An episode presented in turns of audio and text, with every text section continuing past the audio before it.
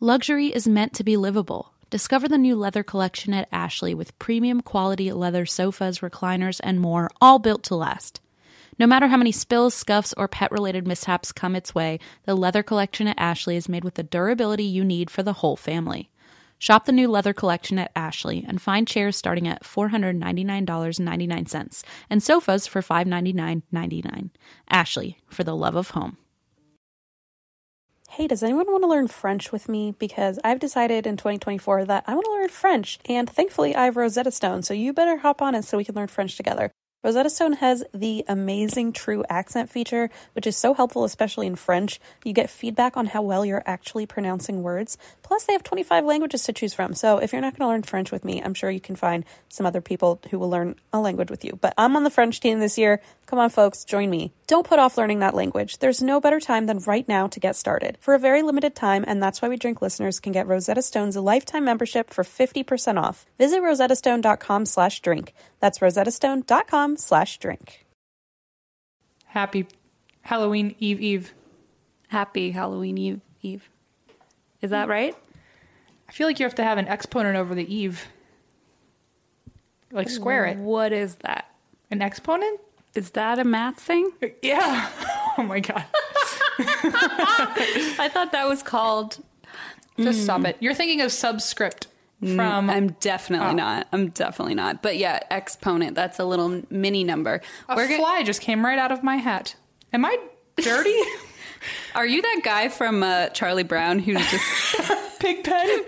I just was like, what's buzzing around my face? And I was like, oh my god, I'm a dumpster fire.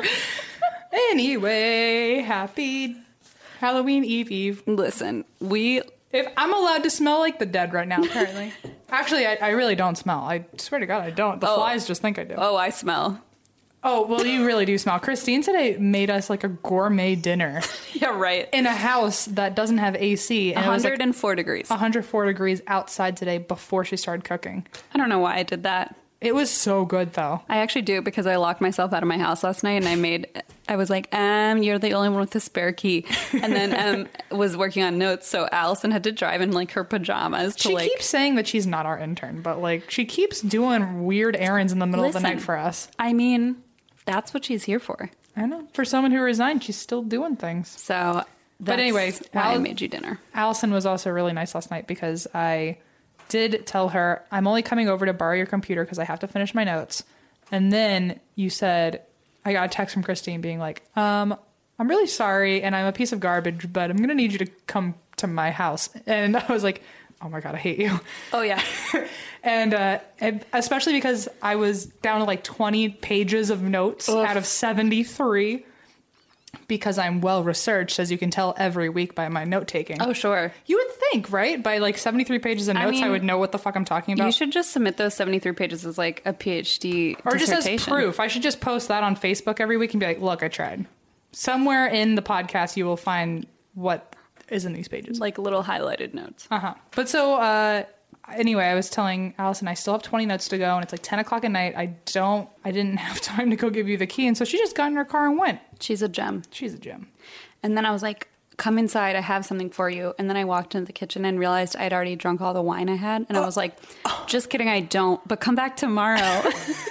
so then today I was like, hi, I have wine, drink it right now. And then I and then I showed up and she was like, "Em, I have dinner, eat it." And it was so good. I had like I think thirds and fourths. It was so good. I just felt so bad. But here we are. Here we are. Also, I, no no happiness yet because uh, I also want to make sure everyone knows that as soon as I got to the house, Gio welcomed me and I gave him a big fat hug and I was like, "What is that smell?"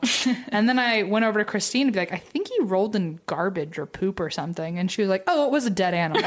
and I'm like, "Oh well, thanks." I mean, one time Em and I caught him eating an entire dead bird's body, so I feel like this shouldn't be Oh. a surprise. But That's true. I I remember Christine was like, "Gio, what do you have in your mouth?" And he, when he looked up, there was literally a bloody talon hanging out of his talon. mouth A fucking talon with claws on it. with like and skin, like bird skin. And it was feathers. absolutely a bird foot. and then all of a sudden we just heard crunch. And we were like, And then about ten minutes later, he licked me inside my ear. ooh, ooh, uh, uh." Couldn't get away from it. Welcome to my house. Anyway, guys, happy 39th Have we scared 39th? episode.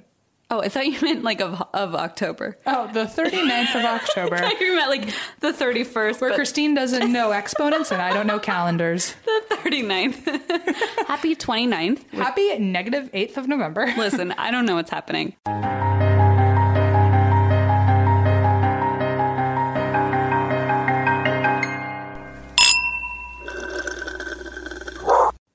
Did you know Fast Growing Trees is the biggest online nursery in the US with more than 10,000 different kinds of plants and over 2 million happy customers in the US? You can grow lemon, avocado, olive, or fig trees inside your home on top of the wide variety of houseplants available. Fast Growing Trees makes it easy to order online and your plants are shipped directly to your door in 1 to 2 days. And along with their 30-day Alive and Thrive guarantee, they offer free plant consultation forever. I am so thrilled that we are working with Fast Growing Trees. I spent about an hour and a half on the website trying to decide what I would love to order from their products. They have so many options, and you can actually filter it by zones, by growing zones, to make sure you know it'll work in your garden. Um, they have everything from massive privacy shrubs and trees to very very specific flowers. I actually ended up ordering a lilac shrub for my garden. I recently discovered how much I love the smell of lilac, and so I thought, you know what, perfect chance. Why don't I get some lilac growing in my yard? I think it's going to smell beautiful. And I also got my mom a little lavender plant as an Easter present. Right now, they have some of the best deals online, like up to half off on select plants. And listeners to our show get an additional 15% off their first purchase when using the code DRINK at checkout. That's an additional 15% off at fastgrowingtrees.com using the code DRINK at checkout. Fastgrowingtrees.com code DRINK. Offer is valid for a limited time. Terms and conditions may apply. It feels very fitting that Juniper is currently sitting on my lap uh, because we all want our cats to be healthy and happy because when they're happy, we're happy. But because we're not mind readers, we don't always know when they're unwell. And in my experience, cats are not the most, you know, open when it comes to sharing their woes. And there goes Junie. Literally jumped right off me. So helping us keep tabs on our cat's health is just one reason you should use Pretty Litter. Pretty Litter's ultra absorbent crystals trap odor instantly. No more cat bathroom smell. Thank God. Pretty Litter's super light crystal base also minimizes mess and dust. Plus, the crystals last up to a month, which means less scooping and fewer trips to the garbage can for Blaze, because that's his job. Here's the coolest thing about Pretty Litter it changes colors to help monitor early signs of potential illness in our cats,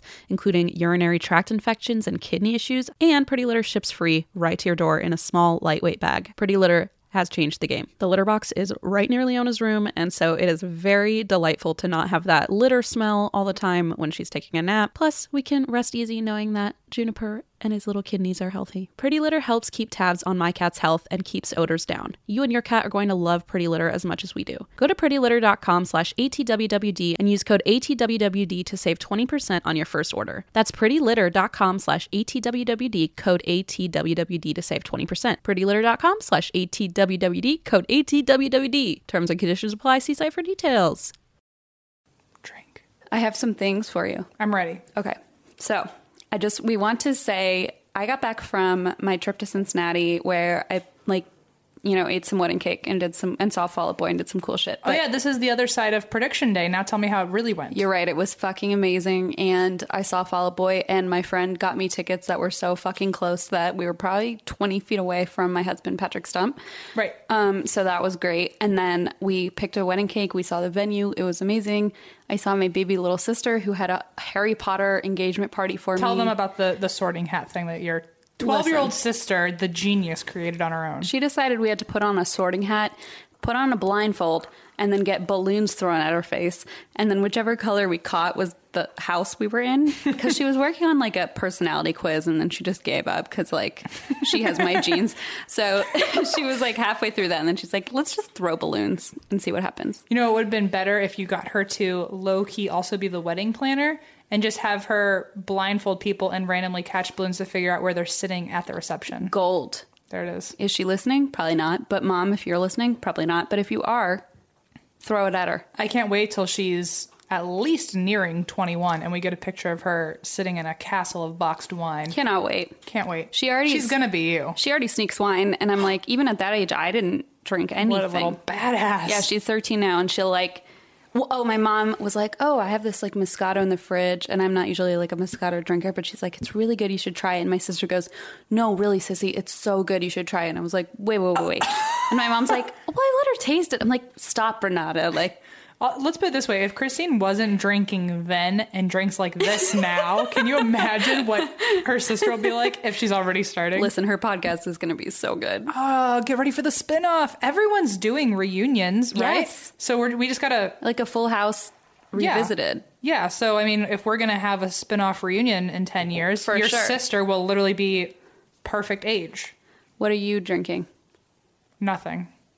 Okay. Um, maybe you should like count to three.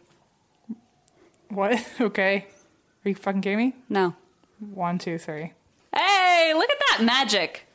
Here comes non intern Allison with a literal milkshake. Thank you. It's a reason why I didn't make this. What's happening? Thank you. Does it taste good? Yeah, it tastes like a chocolate milkshake. Okay, good. I'm c- c- confused. What's happening? We wanted to surprise you. Oh, thank you. I don't get a kiss. God, Close your eyes, Christine. this is One, two. One, two, three. this Thank is you. workplace harassment. Wait, whoa, whoa. I don't know what's happening here. Listen, Yeah. this is what's happening. This week, I got back from Cincinnati and we got a bunch of packages. And Blaze went and picked them up because he's also kind of our intern. And uh, we opened them when Em and Allison picked me up from the airport. And someone sent us um, an, anon- an anonymous gifter sent us a milkshake maker and an electric wine opener Both true.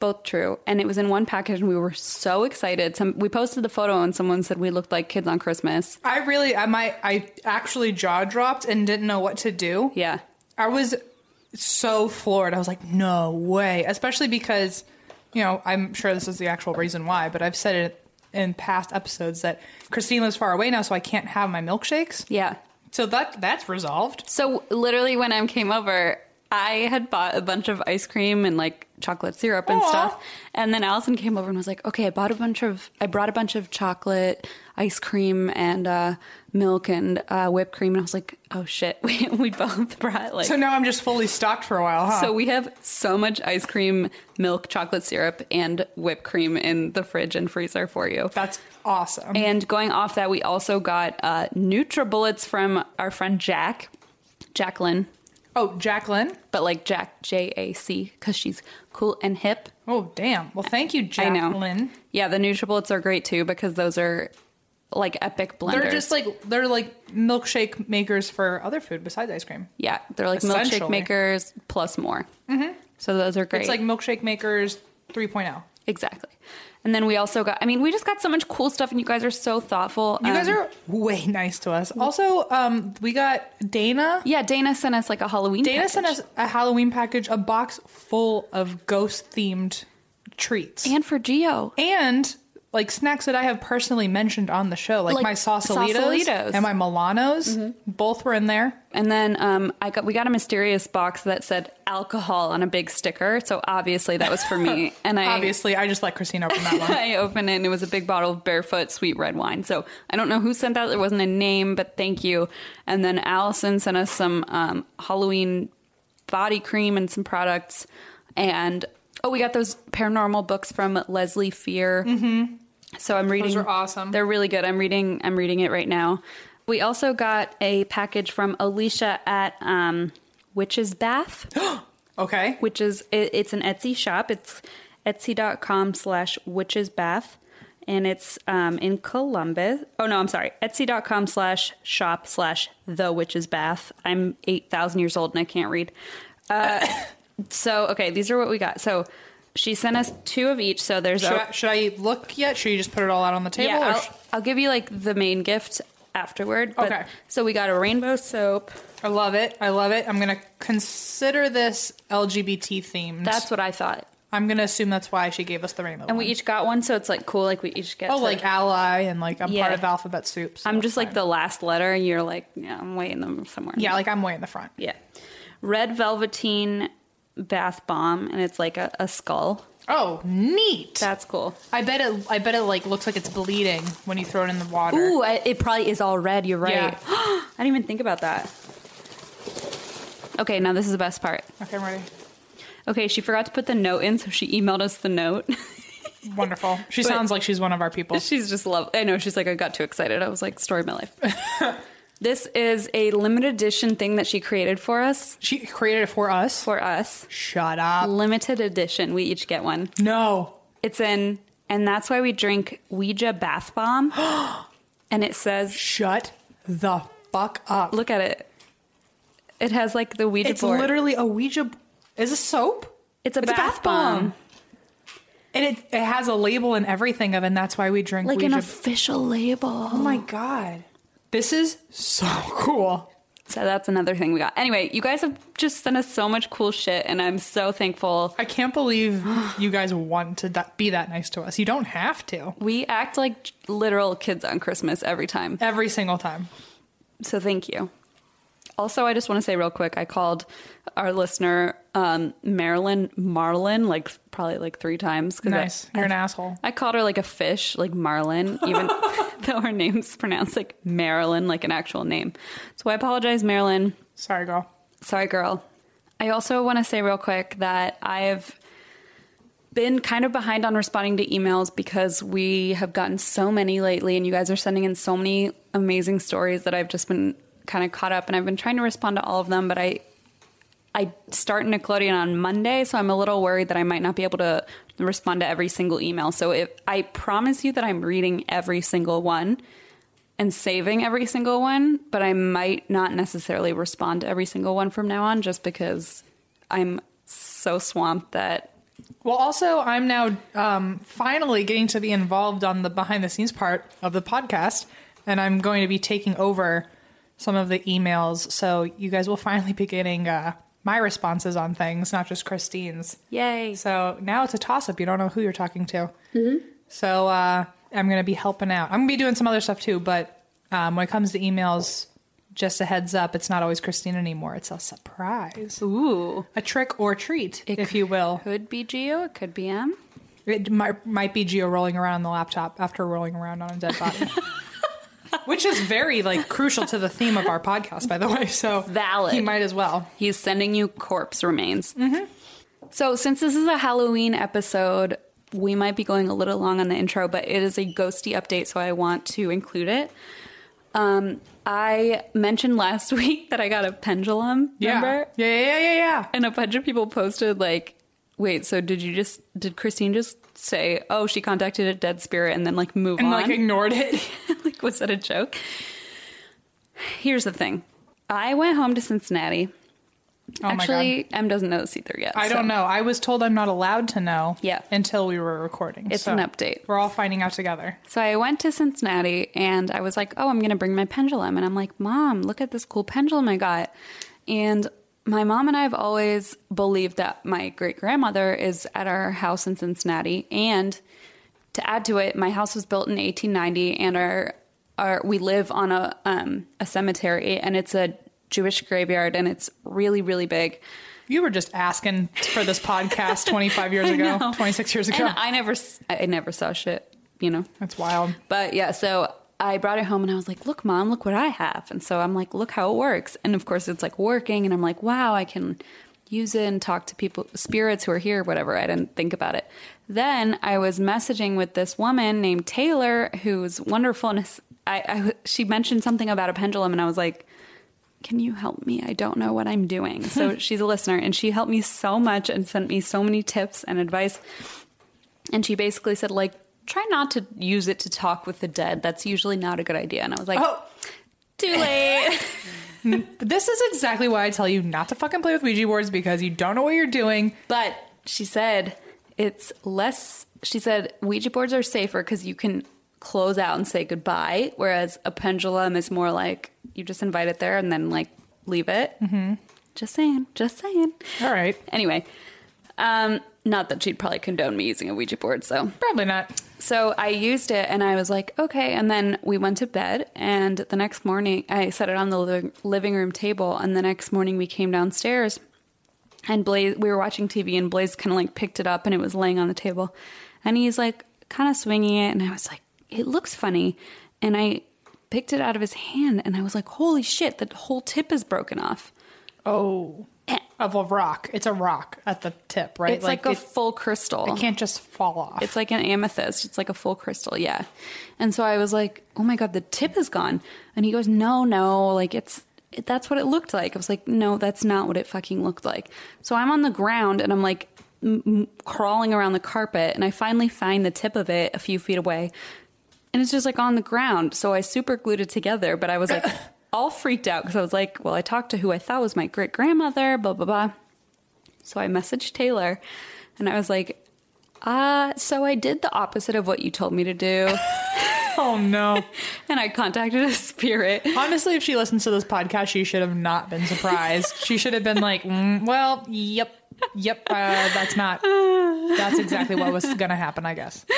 Yeah, so she responded and was like, "Well," um, she goes, "Actually, I have a lot of pendulums that the, where they break off," and I was like, "Really?" And she basically said that whether it's good or bad energy, if it's just really strong energy, a lot of times they'll like hold on so tight that it'll it'll break. Oh, good. Spirits are just so strong they can crush rocks right in front of your eyes. That's neat.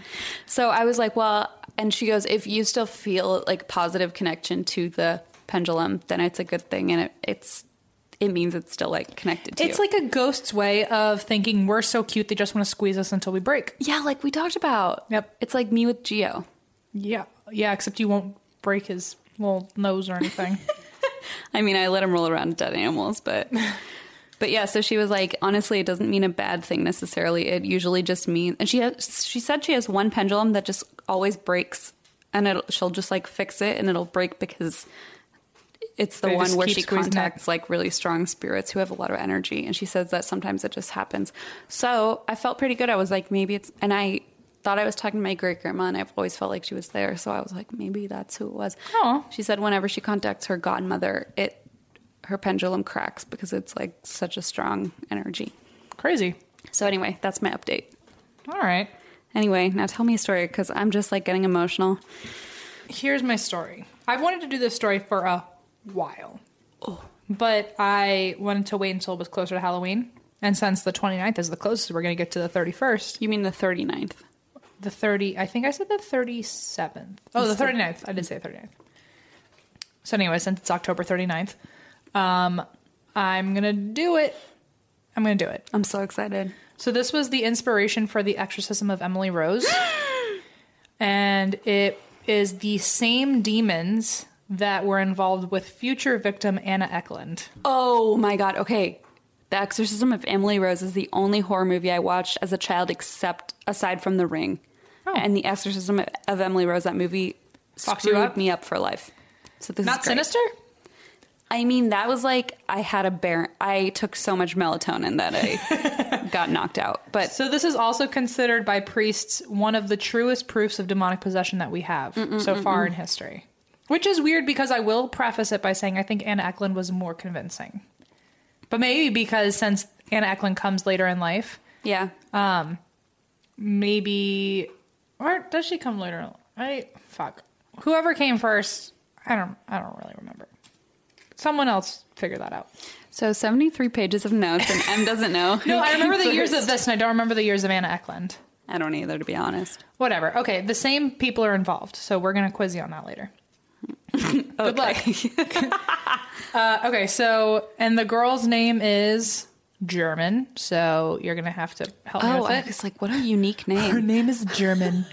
I was like, why didn't my parents name it? that? Okay, what's the name? Annalicia Oh, Annalisa. Annalisa. So Annalisa? Annalisa. Annalisa. Yeah, or Annalise, I guess is the. So Annalise is what I'm going to call her because I'm ignorant. Um, No, no, that's right. So she was born in an extremely devout Catholic family where the family was like crazy strict, crazy conservative. So their beliefs were that like reformations of the Vatican were to be ignored. You like follow like the original original rules. Oh, shit. There was no simple atonement for sin. No one could not.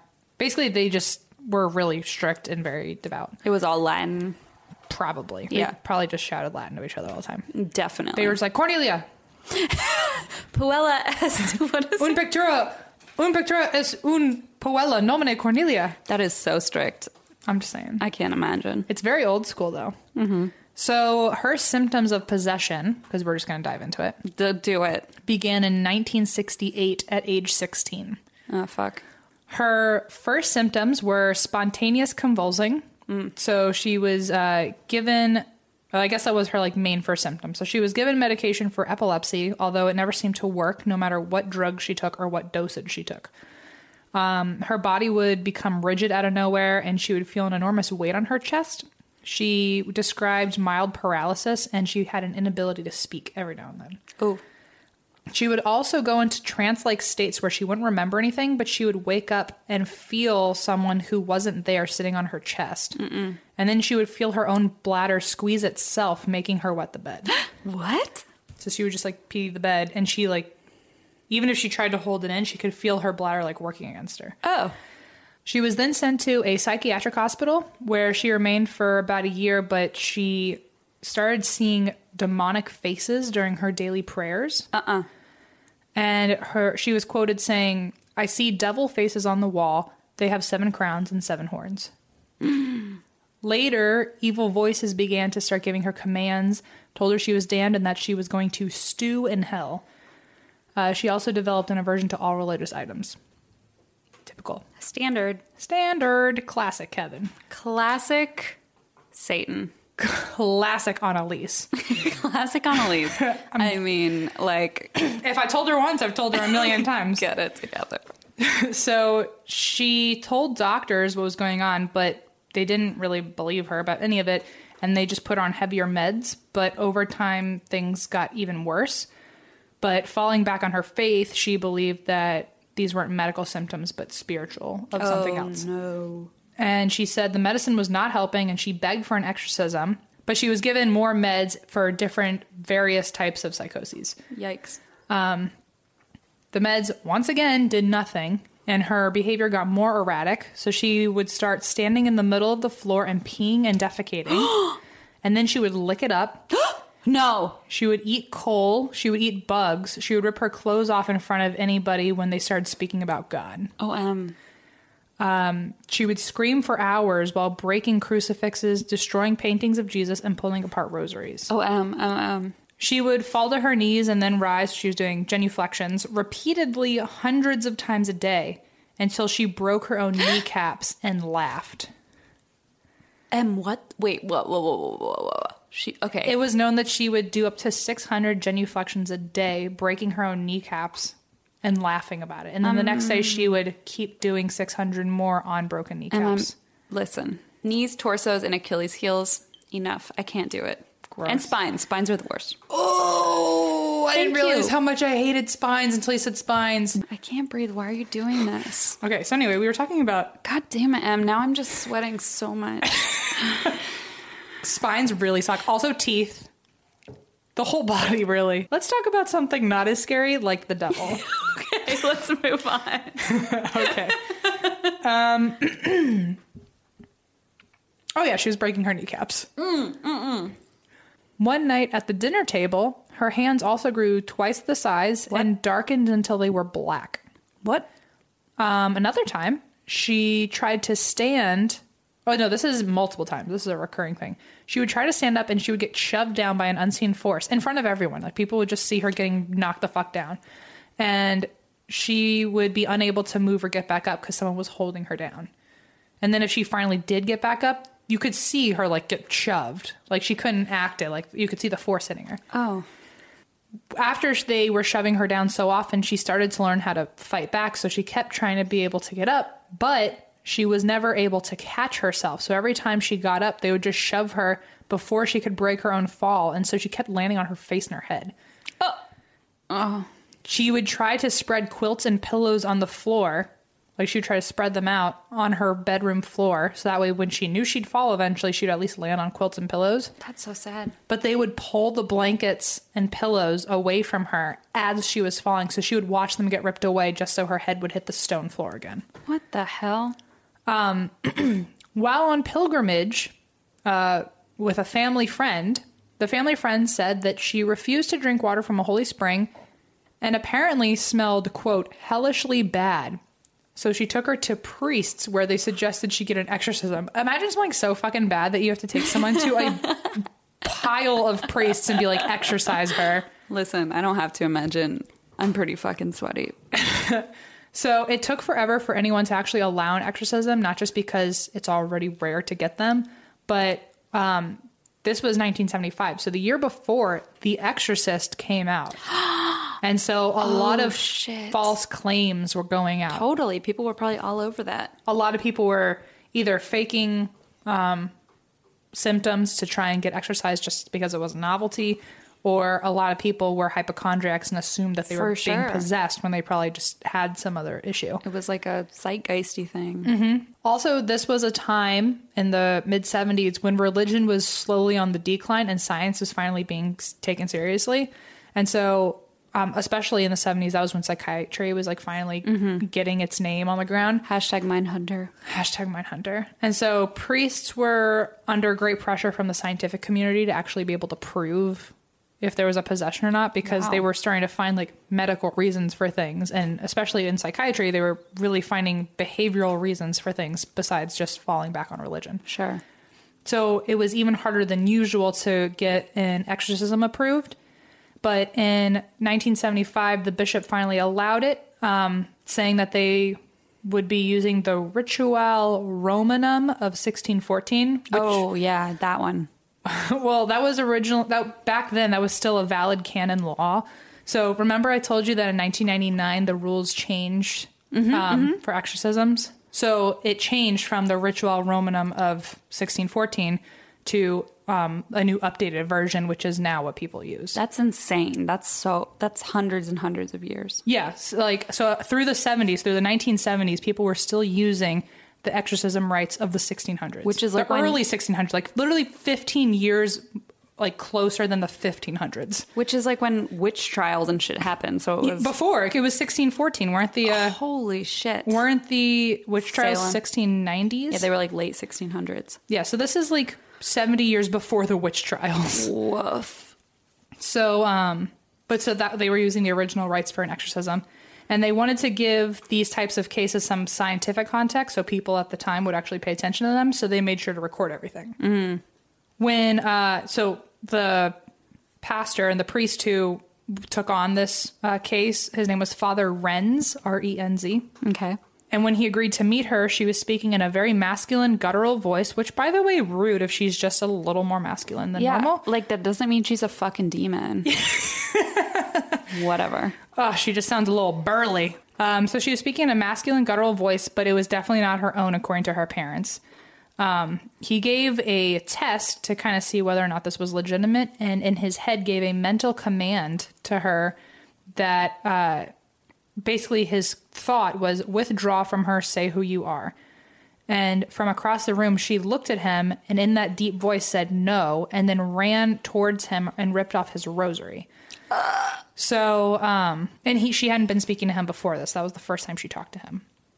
So Ed Warren of Ed and Lorraine Warren, the demonologists, uh, he has been known. I just got this quote just to give some reference that if a negative spirit is strong enough to touch something as re- like um, religious, as religiously powerful as a rosary, that means they're crazy, extremely powerful because they're supposed to not be able to touch relics or. They're not supposed to be able to go near relics. Right. They're supposed to be like repelled. Yeah, and so the fact that this one was able to go up and grab it off of a priest, That's really fucked up. Ed Warren said, only the most menacing and blasphemous of entities would dare to touch them. If it can do that, it's extremely powerful. Oh no.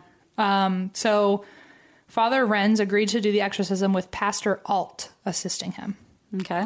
Um, so the two of them worked weekly and they would chain her down and perform the rite of exorcism and documented each session by recording. Like uh, of like tapes. Audio? Well, yeah, like tape cassettes. um, they on the tapes you can hear uh, different voices coming from her, various growls from various ranges of various timbers. Uh, Annalise claimed to see demons jumping around her and dancing on the floor in front of her and poking the priests. And uh, her eyes would literally become black and fiery and filled with hatred. oh my. She was strong enough to fight off all of them and had the strength of several men. And during these sessions, uh, they discovered that many demons were trying to possess her body, including Beelzebub. Lucifer. Lucifer Yeah. and Judas, Judas. uh, Cain, who killed his brother, Nero, a random uh, fallen priest. Not Nero like who who fiddled while Rome burnt, like a different Nero. Oh, I don't know. Hashtag Latin class. A fallen priest uh, from the 16th century, What the? and Hitler. Shut the fuck up. Hitler was possessing her with all of them. Listen, I don't want Hitler to have like the like the status of being a fucking demon. Like Well, he- fun fact: Judas explained out, like through her body, explained to the priests that nobody in hell actually likes Hitler because all he does is brag. I'm sorry. What? So even the demons don't like him. Okay, that's a little better, but wait. So he's so Judas said this through her body. Mm-hmm. The fuck? Yeah, it was just like we don't like Hitler. Like we're all willing to possess this body together, except Hitler. Like, Like can't sit with us. he can't. Hitler can't sit with us Hitler doesn't even go here. on Wednesdays. He doesn't even wear pink. No, probably fucking not. God damn, that's fucked up, dude. So then, bum bum bum bum bum bum bum Oh, there's more. bum bum bum bum. Of course, naturally, Annalise also spoke several different languages during these rituals and would telekinetically move furniture around the room during sessions to distract them from finishing the rite of exorcism. That's nice. She would have total opposite behaviors where sometimes she would be so violent that she would throw her own head through a window, but other times she would look out the window and hum religious music. So there was no way to predict her behavior. She would perform up to 600 daily genuflections, like I said, I can't. and was so weak from not eating that her parents would help her, like help, like s- stand her back up. They weren't like stop kneeling on your broken kneecaps. Well, also they're so devout that they think that by her doing genuflection, she's trying at all to keep the demons away. oh no. And I said she wasn't eating because she had refused entirely to eat, although she said um, originally she was not eating because she said that the demons wouldn't allow it. But by this point, through the exorcisms, she's now not eating by her own choice. She said that she just didn't want to eat anymore. And it led to pneumonia. Oh fuck. So she also has pneumonia during this. Great. One night, another priest, Father Roth, came to visit and opened one bottle of tap water and one bottle of holy water behind his back to see if either of them did anything to her. Uh oh. Annalise came from across the room and she, she got shoved out of her own chair first by like by an invisible force got shoved out of her chair Fucking rude. and even though she's so weak that she can't stand at this point because she hasn't been eating for weeks literally weeks she has had no food so she can't even stand up Yeah. and she was able to leap over her chair, run at him, grab the open bottle of holy water, and threw it at him.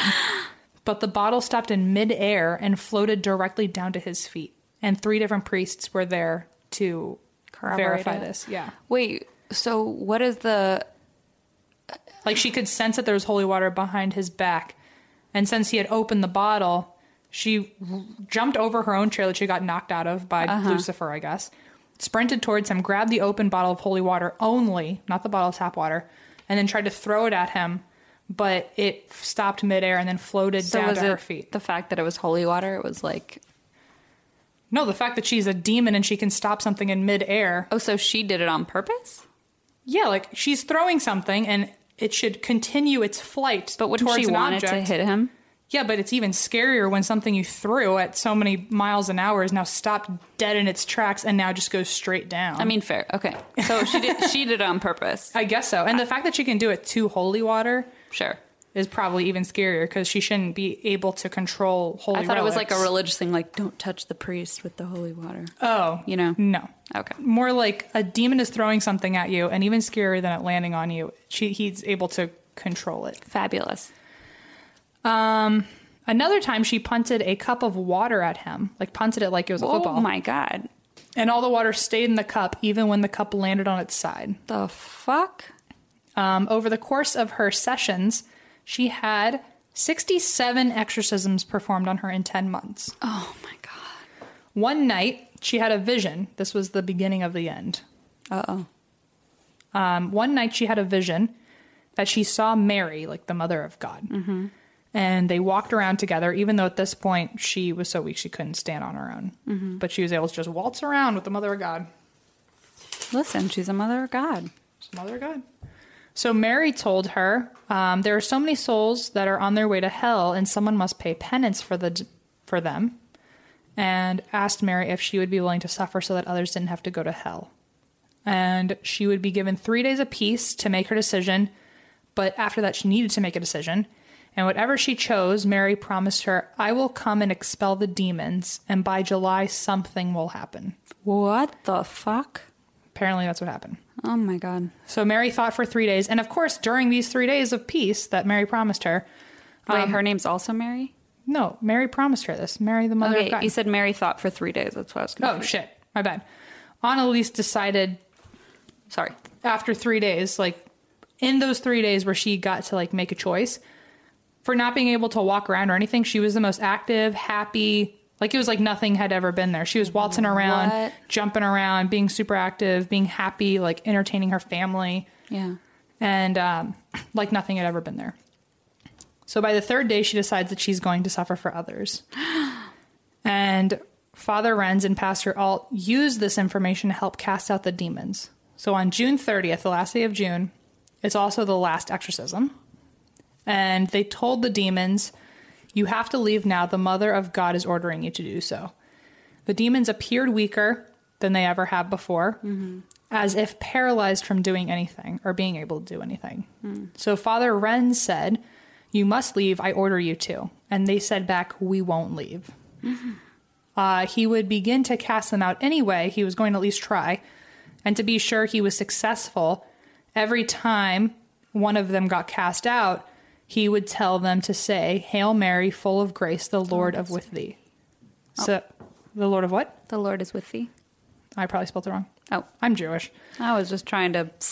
Look at you. No, you're more Catholic I than fucked me. it up. So, uh, anyway, so he said, You have to say this as I cast you out so I know that you're actually gone. And Annalise, at this, after this command, Annalise's body wailed out an inhuman scream that was, quote, inordinately disturbing with distressing babble surrounded by echoes, screams, whispers, sneers, groans, and laughs all at once. Oh my God. Renz demanded that they meet Mary, Mother of God, when she arrived, and that the priests began to sing the hymn Magnificent to welcome her um, into the room. The demons began to scream in pain and terror that he has never heard before, and they were screaming out of Annalisa's body, She is coming, she is coming. Oh, So I guess they could sense that Mary was on her way. yeah.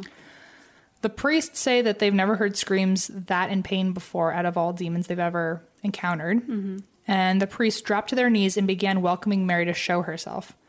Father Renz began casting out each demon, the last one being Lucifer. And at the end of this, we will say a link or we'll post it somewhere, but all of the recordings of this session are No, they're not. somewhere You're kidding me. they can be found.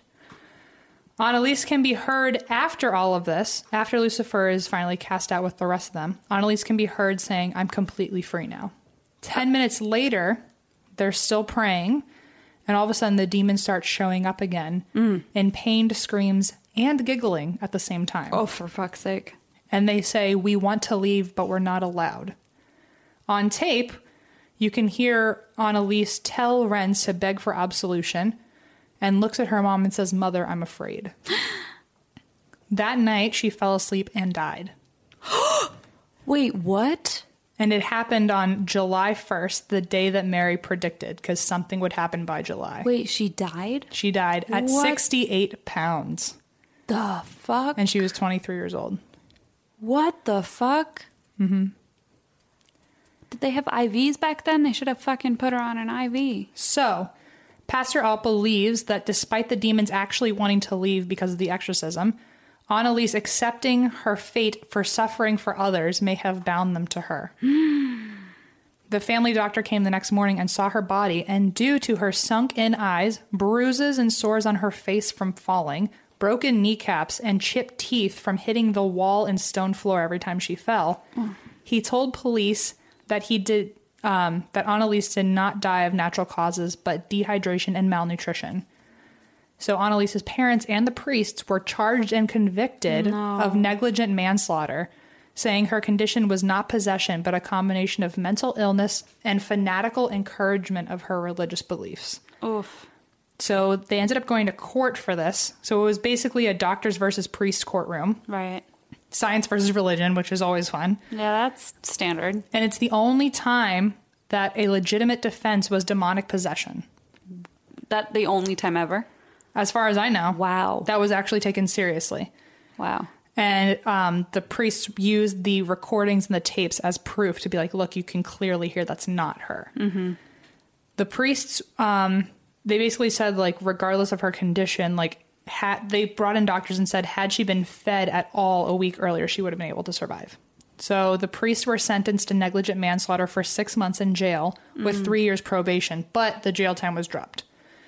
After the trial, the Roman Catholic Church confiscated the tape recordings from the public. So they're Oh. very hard to come by, but on YouTube, ba- like if you add up all the minutes on all the videos of recording that you can find, there's about 100 minutes of audio Oh shit. that have somehow leaked out over time. yeah. Later in 1978, a nun told her parents that she had a vision that revealed that Annalisa's body was still totally intact under her um, underground, which would suggest supernatural character of her body and prove that the priests and family weren't guilty. Does that make sense? So like it hadn't decayed at all. Yeah. And if it hadn't decayed, then that was definitely supernatural. Very Catholic thing. And um, so the parents requested that her body be exhumed in 1978, although they used different reasons. They were like, oh, we want to like give her a different coffin. Um, I don't know. So uh, medical experts, after they exhumed her, say that the body had been consistently decomposing with a normal rate of decay. And however, um, however, photos were never released, and neither the parents or the priests were allowed to see the body. So some think that because they were able to move the body by her arms and legs and they didn't fall off, her body hadn't decayed as much as it should have, which means that the nun might have been right. And they didn't want to release photos because they didn't want to be proven, they didn't want to like prove that they were wrong Um, doctors now say that the body still showed normal signs of decay and now that psychiatry is better she was not possessed but displayed signs of dissociative disorders such as did or more commonly multiple personality disorder Sure. or schizophrenia because if you look back her symptoms were dystonia which is like having rigid positions um, hearing threatening voices, seeing things that aren't there, using the first person plurally, um, dilated pupils, amnesia, knowledge of distinct personalities in your mind that don't actually exist, um, persistent symptoms despite medication, depersonalization, which is like basically feeling like your body is being controlled by something else. So in 1999, they changed the Ritual Romanum of 1614 um, it was abolished officially by the church, eh, which is 20 years after she died. So it's like it didn't really help at all. But Right. um, her case was a big case that like convinced religious people that like you can't keep saying people are possessed and might be mental illness. So Vatican City, the Vatican City introduced the new and updated version called "The Exorcism for the Upcoming Millennial." Or Jesus, let me see that again. Millennial That's me, rose gold. In English, it's uh, The Exorcism for the Upcoming Millennium. So it's basically updates that go for the next fucking for the next Thousand years, 300 years, yeah. who knows. But it's basically suggests that like you have to be aware of mental illness. And so now if someone wants an exorcism, they have to go through all these psychiatrists and all these doctors to prove that only supernatural things are happening to That's them. interesting because But people say that the new version, because they also took out different parts about the devil and everything, the new version apparently isn't as powerful as the original was when it comes to exercising a person. oh So a lot of people in that industry, I don't know, in that field, um, they don't like that they have to use that version now. That's really interesting. Because I mean, you do think about like if they were using something from the 1600s, like how backwards things were, and how know. you know you could be a woman who had a job, and people were like, "You're a witch because you have too Exactly. much power," you know. So it's interesting to like It's weird that even though it's so backwards, it's somehow still more effective. Yeah, that is, that is, that is. That's really interesting. What the fuck, dude? So there's that. Mm-hmm. I'll tell story. you, that movie fucked me up when I was young. Yay! Explore new possibilities, pleasure zones, and find your vibe at funlove.com. Funlove.com is a leading online retailer of sensual health and wellness products, offering a wide array of premier brands of toys, lingerie, and accessories. I know I've talked about it before, but we received the most lovely gift basket from Funlove. First of all, I didn't know what it was at first, and then when I pulled out a vibrator, I thought, oh boy, this is not your everyday fruit basket. There was everything, I'm telling you, from sexy perfumes to toys to vibrators to lube. I mean, I gotta say, it's like a one stop shop, okay? If you go to funlove.com uh, and you're looking for maybe a romantic evening, either with a loved one or with yourself, they've got what you're looking for, I can promise you. So, what are you waiting for? Explore, discover, indulge, and make love fun by visiting funlove.com. And if you live in Arizona or Colorado, check out one of their 18 store locations. Hey, maybe I'll stop by when I'm in town. And for a limited time, you can save 30% off your first order when you use the code DRINK at funlove.com. Head to funlove.com today and use code DRINK at checkout to save 30% off your first order.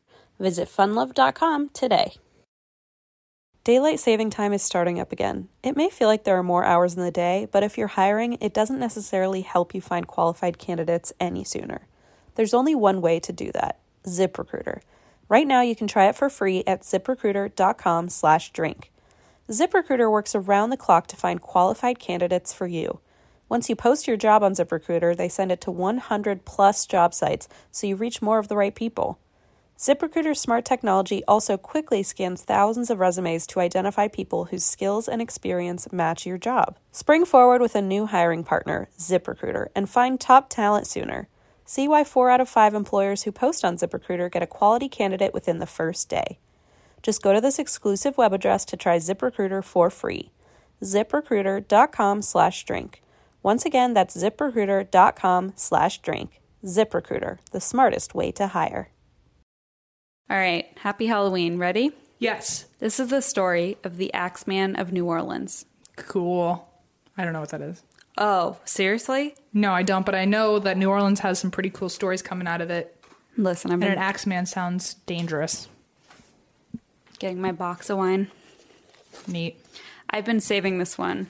Have you? Mm-hmm. Just like I've been saving mine, it's like we knew. Yeah, Aw. because I thought Halloween is a special time. It is. It's also hot as fuck in here. Can we talk about how it was 104 degrees today? It feels like 104 degrees right fucking now. Is that God telling us to put the AC on? That's my mommy. It's Renata? Okay. This is the story of the Axeman of New Orleans. Okay, so I just want to warn you guys that this one's a little bit gory and fucked up. I mean, not that. What? Yeah, listen, Just be ready. it's episode 39. You know what you're getting yourself into. Buckle up. Buckle up. Let's crack into it. Blood from Christine, poorly informed me. Just bad notes on my end.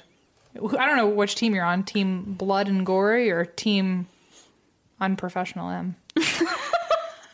but you came for one of the two I'm things. pretty sure everyone's on Team Geo, so oh, right, yeah. Let's stop kidding. We're just the ourselves. puppets. Oh yeah. Okay. This story begins on May twenty second, nineteen eighteen, in New Orleans, Louisiana. Alrighty. An Italian grocer named Joseph Maggio and his wife Catherine were asleep in their beds when a man chiseled out a panel in their back door, broke Wow. broke into their home, and cut their throats with a straight razor. he then proceeded to take an axe and bash their heads in. Shut the fuck up. Catherine died of her throat wound, which was so deep that her head was nearly severed from her shoulders. Holy shit. Joseph, her husband, despite his head being bashed in with an axe, somehow survived the attack but died minutes after his two brothers discovered them two hours later. Aww. When police arrived, they found a pile of bloody clothes that belonged to the murderer, uh, who had obviously changed into a clean outfit after he had attacked the couple. Uh huh. Police ruled out robbery because nothing had been taken by the killer. The only clue they discovered was a message that had been written in chalk near the grocery store that the husband, that the, the man of the house had owned. Uh-huh. And the message in chalk read, Mrs. Joseph Maggio will sit up tonight. Just write Mrs. Tony. So it was What? a mysterious message they found in chalk. Especially because Mrs. Joe Maggio had her head knocked off, right? Oh, so yeah. like she's not sitting up, Nope, right? she was a goner. Okay. So the razor used to cu- cut the couple's throats was later found in a neighbor's lawn and was determined to belong to Andrew Maggio, who is Joseph's brother. Oh boy. He owned a barber shop uh, nearby. One of his employees told police that Andrew had taken the razor from the shop two days prior to the murder, allegedly to have a nick, um, like honed from the blade. So he said he had to take it home, which kind of reminds me of like the Grinch stole Christmas, where he's like, I have to take this back to Santa's workshop Be right back. to take it. Yeah, it's kind of fucked up.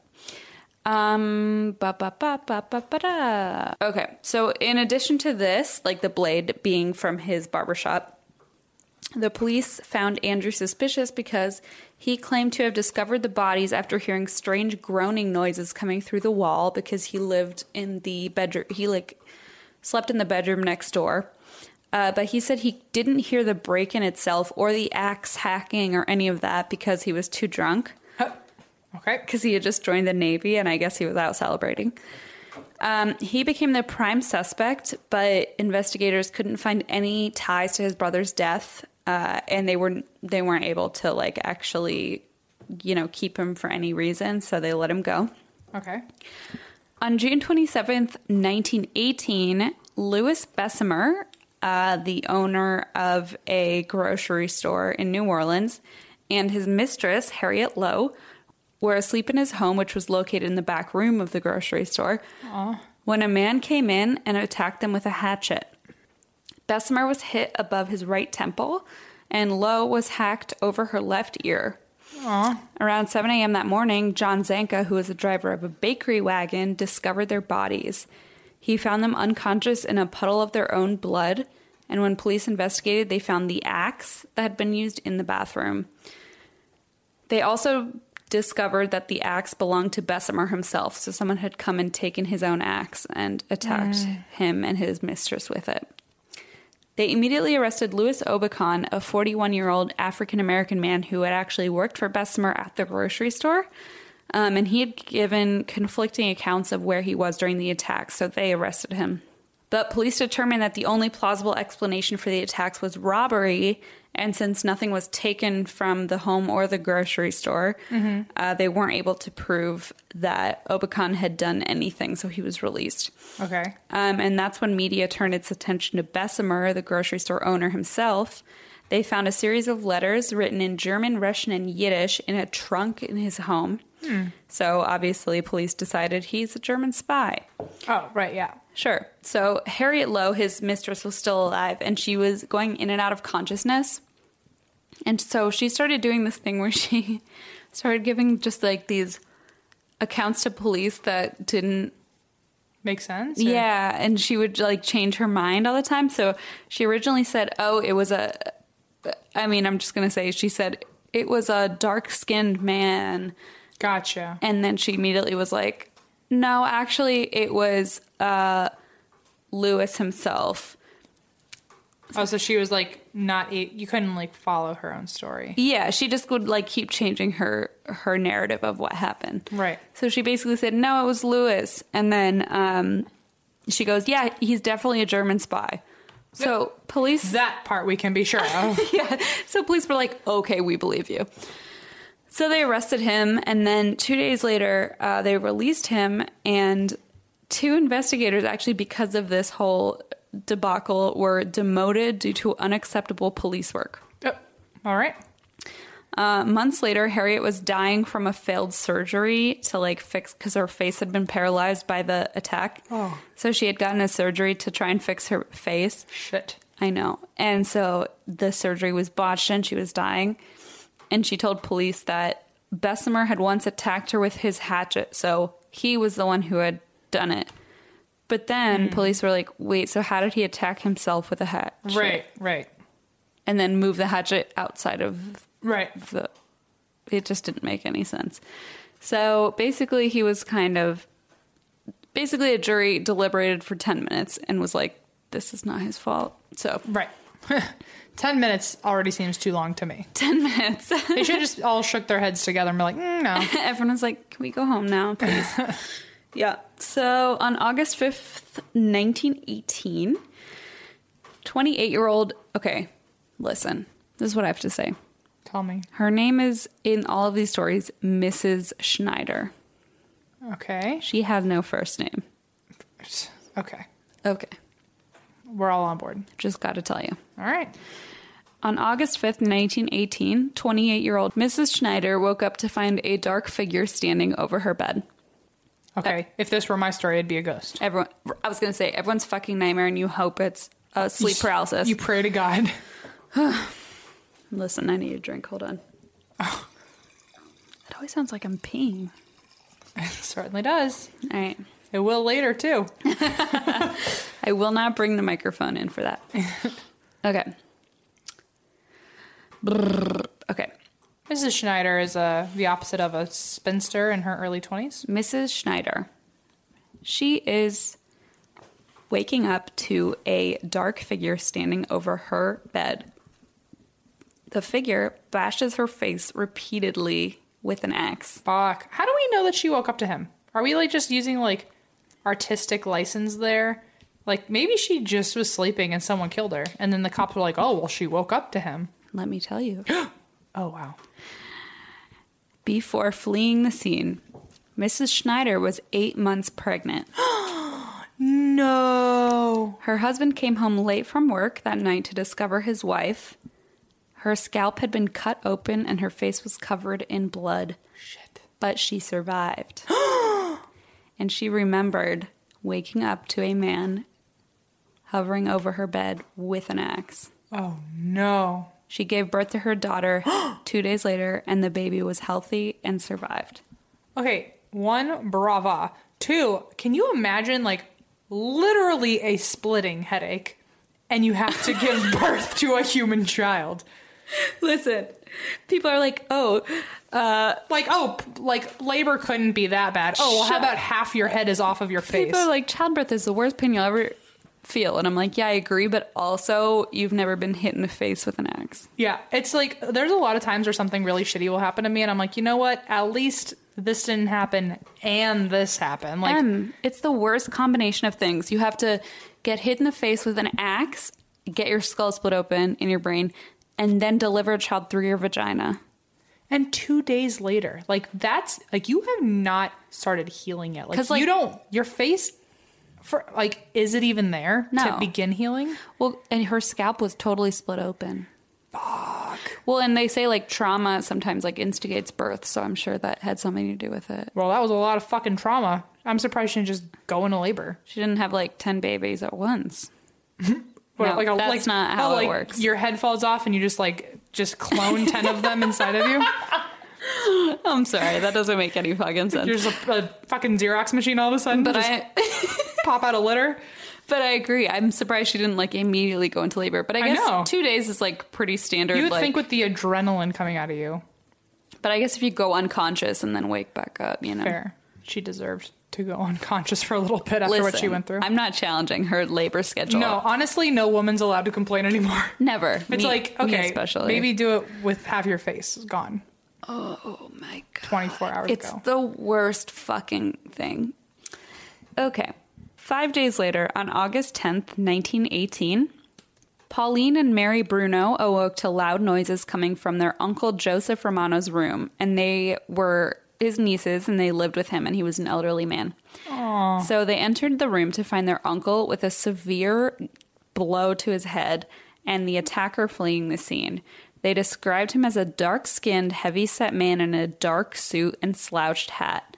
Romano somehow was able to walk outside to the ambulance, but he died two days later due to severe head trauma. Jesus Christ, this guy keeps almost killing people Yeah. and then they just die from the, the injuries later. He's like leaving them like half alive, basically. Is that on purpose or is he really tr- like It's like he's that kid on like the baseball team who just really wants to get a home run, but like barely hits it every time. It's like, oh, let me just crack you in the head, but you never die. Every Yeah. single time you don't die.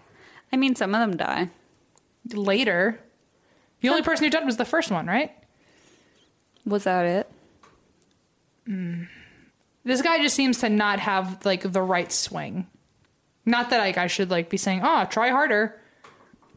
And also, if two girls catch you in the act, why are you running out the window? Why don't you chase them with your axe? Listen, nobody knows. I feel like I'd be a better murderer. Oh yeah. I mean, not like happily. I'm just saying, like, if we're going on accuracy, I would strategically be better. I mean, like if I had to be. Okay. Let's see. so he died two days later due to severe head trauma. Police found a bloody axe in the backyard, as well as a panel on the back door that had been chiseled away. Huh. Uh, so at this point in New Orleans, extreme hysteria took over uh, for obvious reasons. So what people would do, family members would take turns sleeping so they could keep watch in case someone was trying to break in. But also, where do you like pay attention? Like your non-chiseled panels, and hope that they stay the same way. Just like, If you have an axe, why aren't you chopping down the door? listen, This guy's not doing it right. I mean, he's doing something, right? I mean, he's doing like enough. he's chiseling some panels and no one's noticing. and tapping on some faces, I guess. tapping them real light. So, neighborhood watch parties swept the city in search of the Axeman, but to no avail. Um, a retired Italian detective named John D'Antonio made a public statement asserting that the killer was an individual of dual personalities Oh my. who killed without motive and would sometimes uh, be seen like a normal or who would sometimes seem like a normal law-abiding citizen but would kind of snap and go into an altered state where he would need to be violent uh, he called him a real-life dr jekyll and mr hyde Oh wow.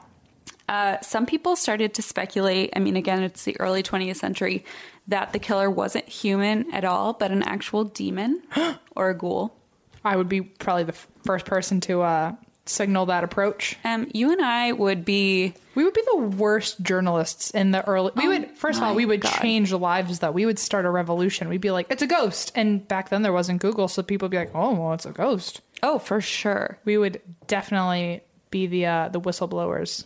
Oh, we would have like a newspaper devoted to just We'd have like the first version of the Onion. oh yeah, but, But we, we, would also believe everything we'd we're think it writing. was real. Yeah, we would basically just be the jesters of the town, wouldn't we? that's so sad. Like we really believe in ourselves. That's all that matters. we think everyone believes in us, but really we just believe in ourselves. You know, we're just doing a more modern version of that with this podcast. oh, don't tell me that. Full circle. Don't shatter all my hopes and dreams. so we're modern day jesters, is what you're saying. We're just fools we're just fools. in love. Wait, what? Oh, what With other people? Nope. With Geo. with Geo? Geo's the Venn diagram of our love. We love Geo, and he loves dead animals that he can roll around on. and therefore, the Venn diagram of our love is It just splits hairs more and more. there's just dead animals involved. okay. Dot, dot, dot. Okay. So people thought it might be an actual demon, aka we thought that in our past lives AKA, I still do. when we were like journalists, quote unquote. Right. Sure. Except in the 1900s, didn't we already confirm that we were somewhere else? Where were we? In a past episode, we are, We oh, were we in- were we were you were an alligator and I was a clown and I left you in a hotel. remember? Why do you remember? That was the best life we ever had. It was just so funny. Everyone was like, "Isn't a bull alligator just a grown-up alligator?" And I was like, "I'm sorry, I don't know what." an Listen, we don't know alligator- math, we don't know I'm geography, we sorry. don't know animals. All we know is box wine, milkshakes, and geo, and that's why we started this podcast. We're not claiming to know what type of alligator is. We're not what. claiming to know anything except what is on the paper in front of us. Again, Do not expect more from us than that. I know I use this excuse a lot, but there is a plunger less than two feet away from our faces. I thought you were going to use your other common excuse of English isn't even my first language. I have multiple excuses, and I can pull them out at any time. I don't. I was just lazy growing up, and this is the, the consequences I have to live with. This is what happens when you don't care about school. You just kind of end up at a podcast, and that's the height of your career. Anyway, all right, they thought it was a demon. The end. Here we go. Listen, things. This is where M's and my story ends in the 1910s, and where the real story begins. Things get quiet for a while. The city eases into a sense of security. But on March 10th, 1919, neighbors heard screams coming from the Cortamelia residence in a suburb of New Orleans called Gretna, Louisiana. A grocer who lived across the street ran over to investigate and found Charles Cortamelia, his wife Rosie, and their two year old daughter Mary all attacked by an unknown intruder. Rosie was standing in the doorway with a gaping head wound, holding her two year old daughter, who had already died of her No. injuries from an axe.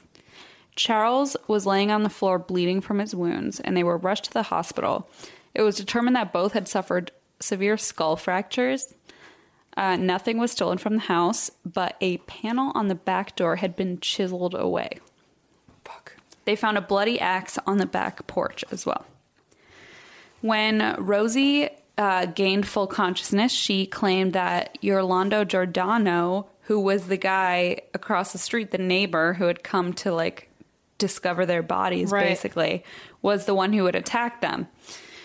But police determined that Yolanda was 69 years old, was like not healthy, was too elderly to have committed the crimes, and Frank was more than six feet tall and was over like almost was almost 300 pounds. So they Right. It were just like- wouldn't have made sense. yeah, and they were like, he can't fit through that stupid chiseled panel. There's no way.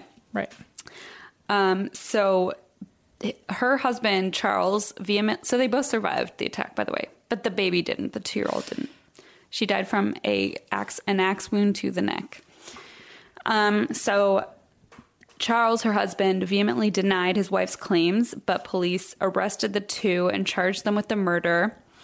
Uh, Frank was sentenced to hang for the murder, and his father was sentenced to life in prison. Shit. So Charles divorced his wife over this after the trial. I wouldn't blame him. Uh, and almost a year later, Rosie announced that she had falsely accused the two out of jealousy and spite. So the dad died for nothing. He had been, this kind of threw me off because I was confused. He had been sentenced to hang, but he hadn't been hanged yet. Oh, thank God. So the two men were still in prison and they were released in 1920. Fuck. Yeah. But the one with the dad was in his 70s. So Aw, poor guy. Fucked up. Three days after the attack on the Cortamelia family, the editor of the New Orleans Times received a letter. An interesting letter. Oh my. You want me to read it to you? Absolutely, I do. So this letter is uh, dated March 13th, 1919, and it is from hell. Oh, from my home. I wrote this. No, you didn't. Oh, I didn't. esteemed mortal of New Orleans. They have never caught me, and they never will. They have never seen me, for I am invisible, even as the ether that surrounds your earth. I am not a human being, but a spirit and a demon from the hottest hell. Oh no. I am what you Orleanians and your foolish police call the Axeman. When I see fit, I shall come and claim other victims. I alone know whom they shall be. I shall leave no clue except my bloody axe besmeared with blood and brains of he whom I have sent below to keep me company. There are a couple paragraphs in between there that I'm going to skip because they're just like Too okay. much? They're just no, they're not even. They're just kind of like, okay, we get it. You're really, you're like You got it. You're top dog. you're like Satan's hellhound, whatever. Got it. So this is where it gets interesting. Now, to be exact, at twelve fifteen parentheses earthly time. Christ alive. Sure, it's, you know not not hell time. Sure. Right. Okay. Yeah. I didn't know that there was a time zone in hell that we're not listening to. Oh yeah, for sure. And My bad. on next Tuesday night, I'm going to pass over New Orleans. In my infinite mercy, I'm going to make a little proposition to you people. Fucking. A. Do you have any idea what it is? You really don't know the story. I really don't know the story. Is it something incredibly stupid? It's really great. Is it gross? Is it horrible? No, it's not gross. What? Here it is. I am very fond of jazz music, Jesus Christ. and I swear by all the devils in the nether regions that every person shall be spared in whose home a jazz band is in full swing at the time I have just mentioned. So it's like the purge, but instead of having like a I support the purge flag, it's like a oh let's listen to jazz music. Like a jazz band. Yeah. Jesus, you could okay, okay. I got a lot of things to say. Let's just move on. If everyone has a jazz band going, well, then, so much the better for you people. One thing is certain, and that is that some of your people who do not jazz it out on that specific Tuesday night, if there be any, will get the axe. He's just like okay, you know how in La La Land Ryan Gosling was just so desperate for people to care about jazz music. This Yeah. is just fucking ten years later. This is just he's desperate. So this is like Ryan This Gosling. is the sequel to La La Land. no the prequel. No, the sequel because oh maybe the prequel, I mean, the spinoff. the spin-off to La La Land. The La La Land. You know how like The Lion King they had one and then two and then one and a half. This Oh, is, like, you're right. La La Land one and a half. It's like Ryan Gosling's uh, former life Yeah. where he didn't Before know he how to- changed his name to Ryan Gosling of yeah, La La Land, Yeah, and he yeah. didn't know how to like control his emotion. Okay, I get it. You see where I'm going? La La Land one and a half. okay. Uh, now I'm just picturing this guy as Ryan Gosling. It's really fucking me up. okay. Okay. Um, da, da, da. Well, as I am cold and crave the warmth of my native Tartarus, and it is about time I leave your earthly home, I will cease my discourse, hoping that thou wilt publish this, that it may go well with thee. I have been, am, and will be the worst spirit that ever existed, either in fact or realm of fancy. The Axeman. Well, we've had like a hundred more years of horrible people, so wrong. So- but still bad. I mean, pretty fucking bad. Definitely Anyway, how many people listened to jazz that night? the whole city of New Orleans was Is that why New Orleans listens to jazz? I mean, I think it was already a jazz capital. Uh, that would be a horrible history to why people love jazz. It's just to No. stay alive. I think it was already a cultural thing, but basically the whole city was booming with jazz that night. Every house was blasting it, every restaurant, people were out like in every bar blaring it and there was a guy who actually wrote a song like wrote an actual jazz piece that got really popular about the Axeman based on that Oh, shit. night. Um people have called it the loudest night in New Orleans history. Wow. Because the whole city was just blasting jazz music. And no one was murdered that night. well, that's nice. So everyone was like, oh my God, we did it. We got rid of this demonic guy. Wrong. Wrong. Always wrong. Always wrong. Listen, Em. Tell me. Everyone's always wrong. Everyone. Everyone but us. Well, here we are. On August 10th, 1919, an Italian grocer named Steve Boca woke up in the middle of the night to see an axe wielding figure above his bed. He lost consciousness. When he woke up, he ran into the street to investigate the intrusion and realized all of a sudden that his head had been cracked open. Shit. He ran to his neighbor's house and collapsed.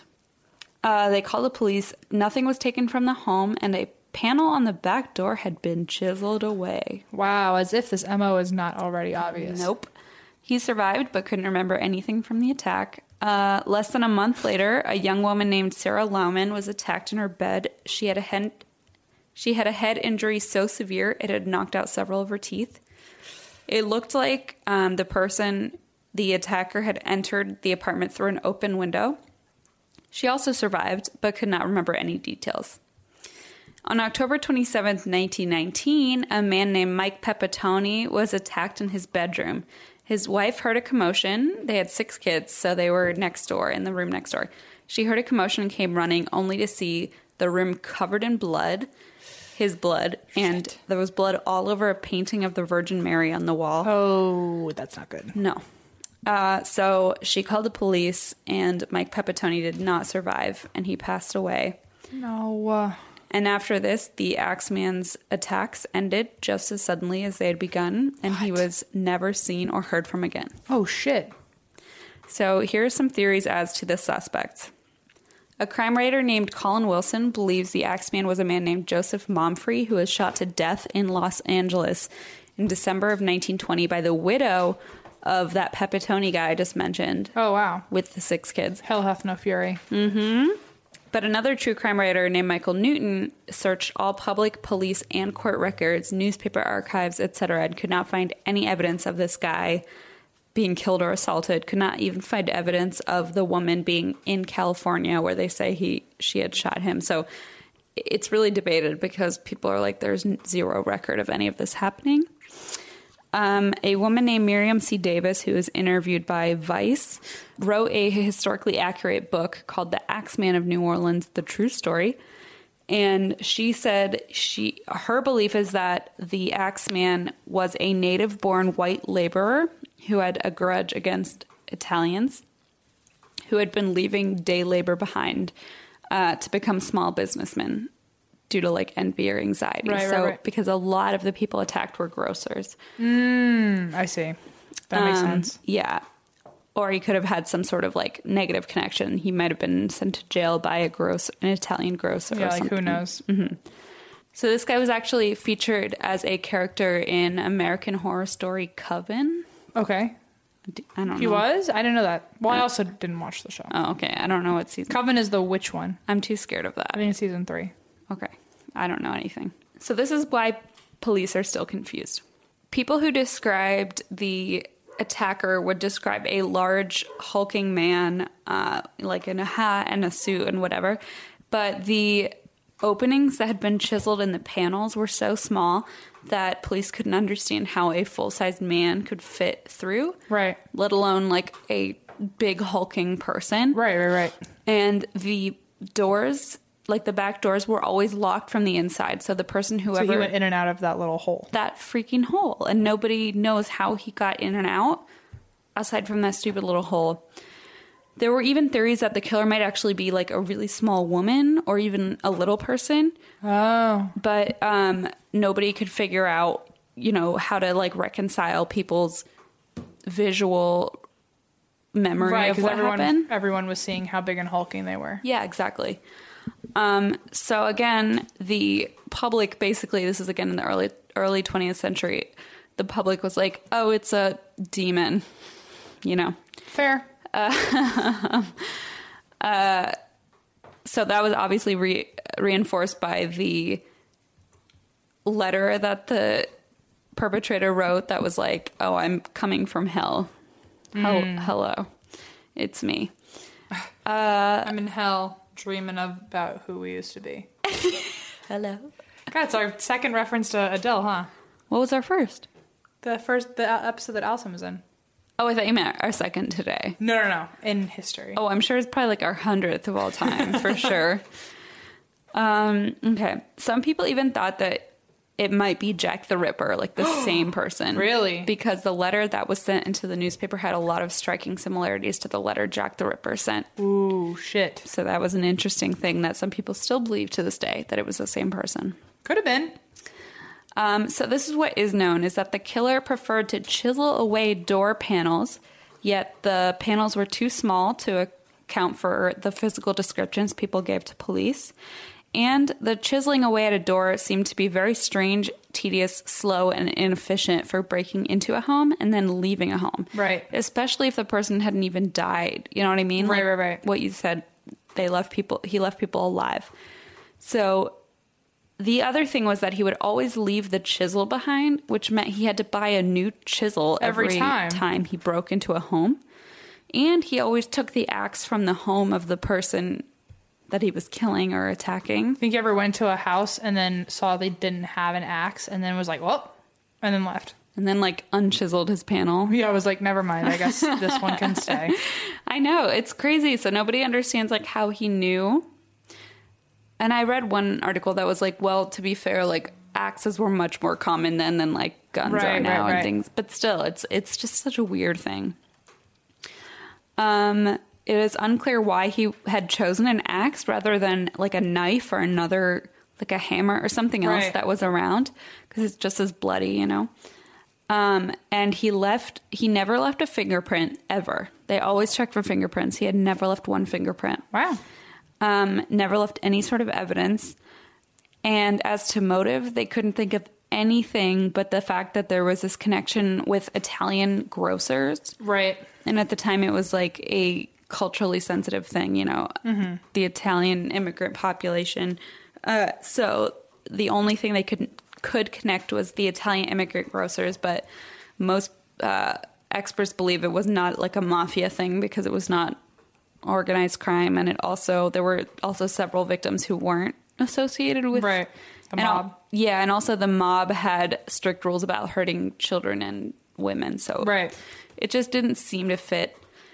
Um so yeah, basically nobody knows who the fuck this guy is and then he just vanished and no one could ever figure it out.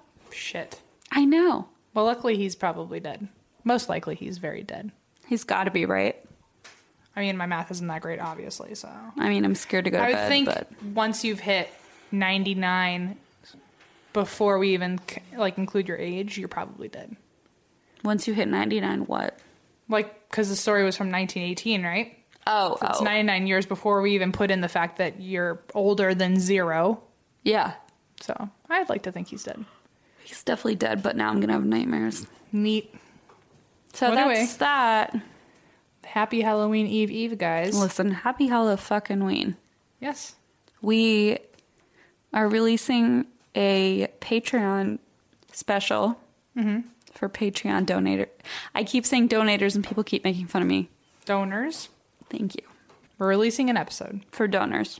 And then also on Halloween, uh, something special will be happening. I still can't talk about it because on this day that it comes out is the day that Christine finds out what the surprise is. I So, still don't understand what's happening. As you're listening to this, Christine is learning what's going to happen, but it will all be taken care of by Halloween. I'm so excited. So you have two days to be excited. I'm excited. And then next week, you will hear us on Baby G's B Day. Oh my god, I can't believe it. We're going to have a big fat party for him. I'm so excited. So there's that. Um, thanks, guys, for listening. You can find us on our Facebook, Twitter, Instagram, ATW, ATWWD podcast.